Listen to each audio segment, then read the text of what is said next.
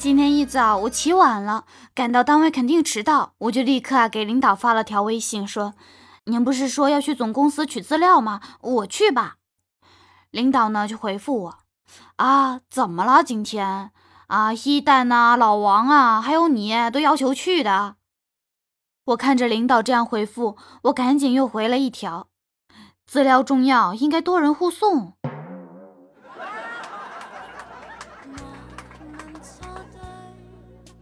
半年前，单位小食堂承包给了个人，时间不长，就总有人因为饭菜难吃去找老板告状。但食堂承包人是老板朋友的儿子，所以老板每次都打哈哈啊，多多理解吧，食堂饭菜比不得家常菜啊，味道差些也是正常的。这天中午啊，老板在办公室没回家，快到中午的时候，他就对秘书说：“啊，今天不回家了。”一会儿你去食堂给我打份饭。饭打来了，我们听隔壁的老板办公室传来一声怒吼：“啊，秘书，快去食堂把那小子给我找来！这家伙太不像话了！”我们一听可高兴坏了，心想啊，这下老板终于要为我们出气了。一会儿那个食堂的承包人被找来了，我们就偷偷的到门旁边偷听。只听见呀，老板很激动的大声吼了几嗓子，接着又气急败坏的说：“你们食堂的饭菜味道差点我不管，可是不能搞那么咸。我还纳闷呢，这些个月啊办公室的桶装水消耗为啥比之前呢翻了几倍？原来是你这小子搞的鬼！这不是无故增加我们办公经费吗？”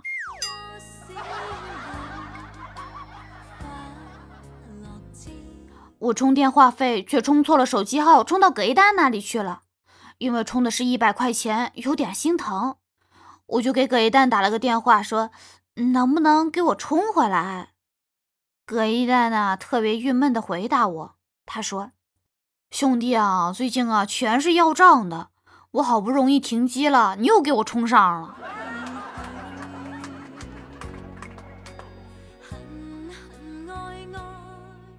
我跟葛一蛋呢在电脑前讨论八卦，葛一蛋指着电脑中的那个明星说：“哎呀，听说这个明星啊身家二十亿呢。”我在旁边说道：“嗯，比我多了一个亿呢。”葛一蛋说：“哟，看不出来你这么深藏不露啊。”哎呀，说到了这个，我就拿出我的手机，点开了我的余额给葛一蛋看。没错，我的余额里就只剩下二十块钱了。葛一蛋呢，在大学里是校举重队队员，一身的肌肉。有天，葛一蛋训练完之后，看见门口站着一个婀娜动人的美女，正是他们班的校花。葛一蛋也暗恋她很久了。那个班花呢，笑着朝葛一蛋走了过去。还给他递了一瓶水，问：“帅哥，看你比赛好厉害，不知道九十斤你能举得动吗？我正好九十斤，你要不要试试？”听到这话，葛一丹立马把他抱了起来。他温柔的声音在葛一丹耳畔响起：“嗯，不知道你能坚持多久呢？半天？”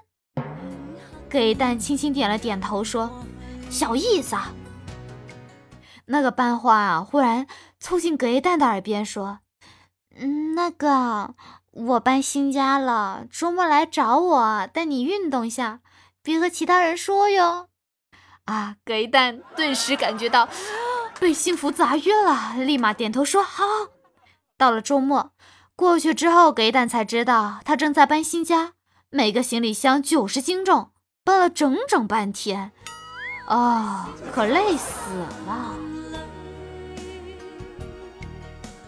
在公交车上，我发现一个男生偷我手机了，我大喊：“你个小偷！”车上的人都看过来。这男生笑着说：“老婆，别闹了。”说完之后，车里的人又各忙各的了，我也没再说话。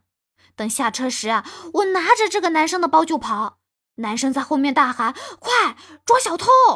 哎呀，司机大笑的对那个男生说：“哎呀，这小两口真会玩啊！”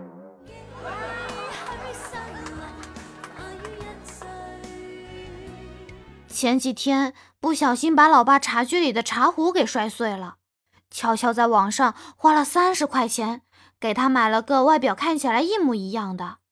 昨天货回来了，我取出来一看，居然比原来那个小了一圈。今天老爸喝茶，捧着茶壶，纳闷的看了又看，问了我五遍：“你说这个茶壶是不是变小了？”我被问烦了，厚着脸皮说。嗯，可能是热胀冷缩的缘故吧。我哥的老婆虽然长得很漂亮，但脾气特别的暴躁。昨天呢，又被老婆给训了一顿，打了一顿，哭着回家诉苦。我爸看到满脸泪痕的我哥，说：“你这小子没点出息！想当年你老子我……”还没说完，就被哥哥到此打住了，说。爸，你可别吹牛了，当初你还不是和我一样。我爸说：“你小子跟我比，想当初老子挨揍的时候，眉头都没皱一下。”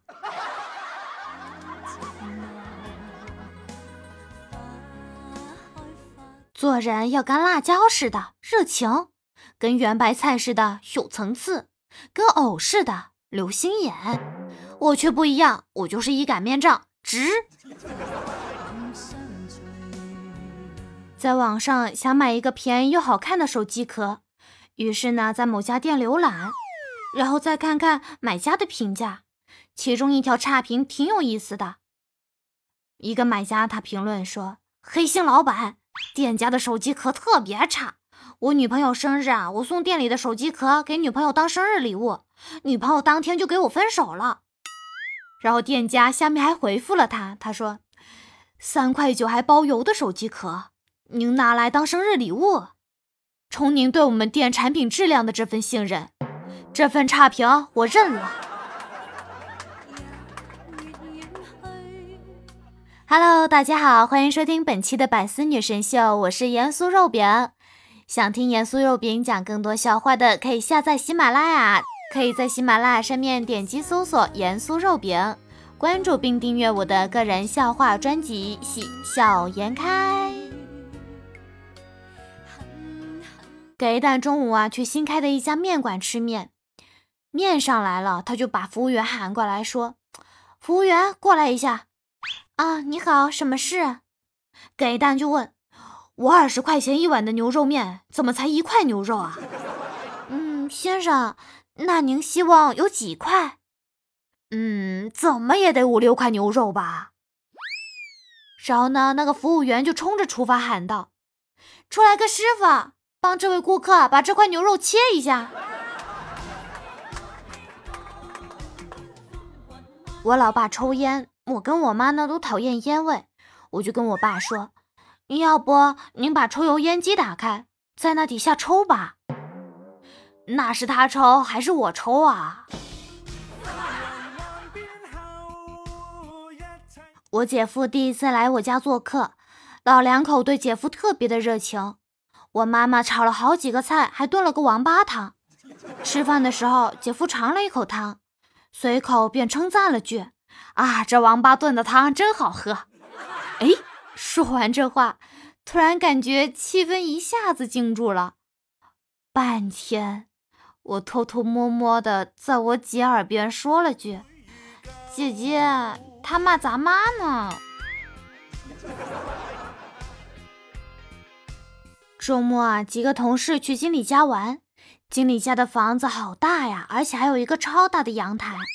经理夫人啊，炫耀的说：“我家那口子，啊这个夏天下班回家，总喜欢一个人在阳台上泡杯清茶，看看书。”我站在阳台上，突然好像发现新大陆般嚷道：“哇塞，坐在这里可以很清楚看到对面泳池。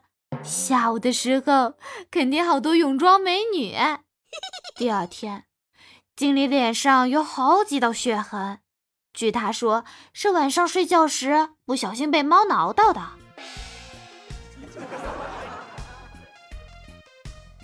老爸出去喝酒，回到家将近十一点。担心老婆发疯，于是就想到了装醉，一边拍着门一边哼歌。果然，我妈开门见到我老爸醉成这个德行，没说什么，就只搀扶着我爸进房间。我爸心里暗自庆幸蒙混过关了。刚躺下，我妈呀突然来了句：“你外套里怎么有女人丝袜？”啊哎呦，给我爸吓得呀，直接蹦起来嚷嚷的：“嗯，不可能，绝对不可能！”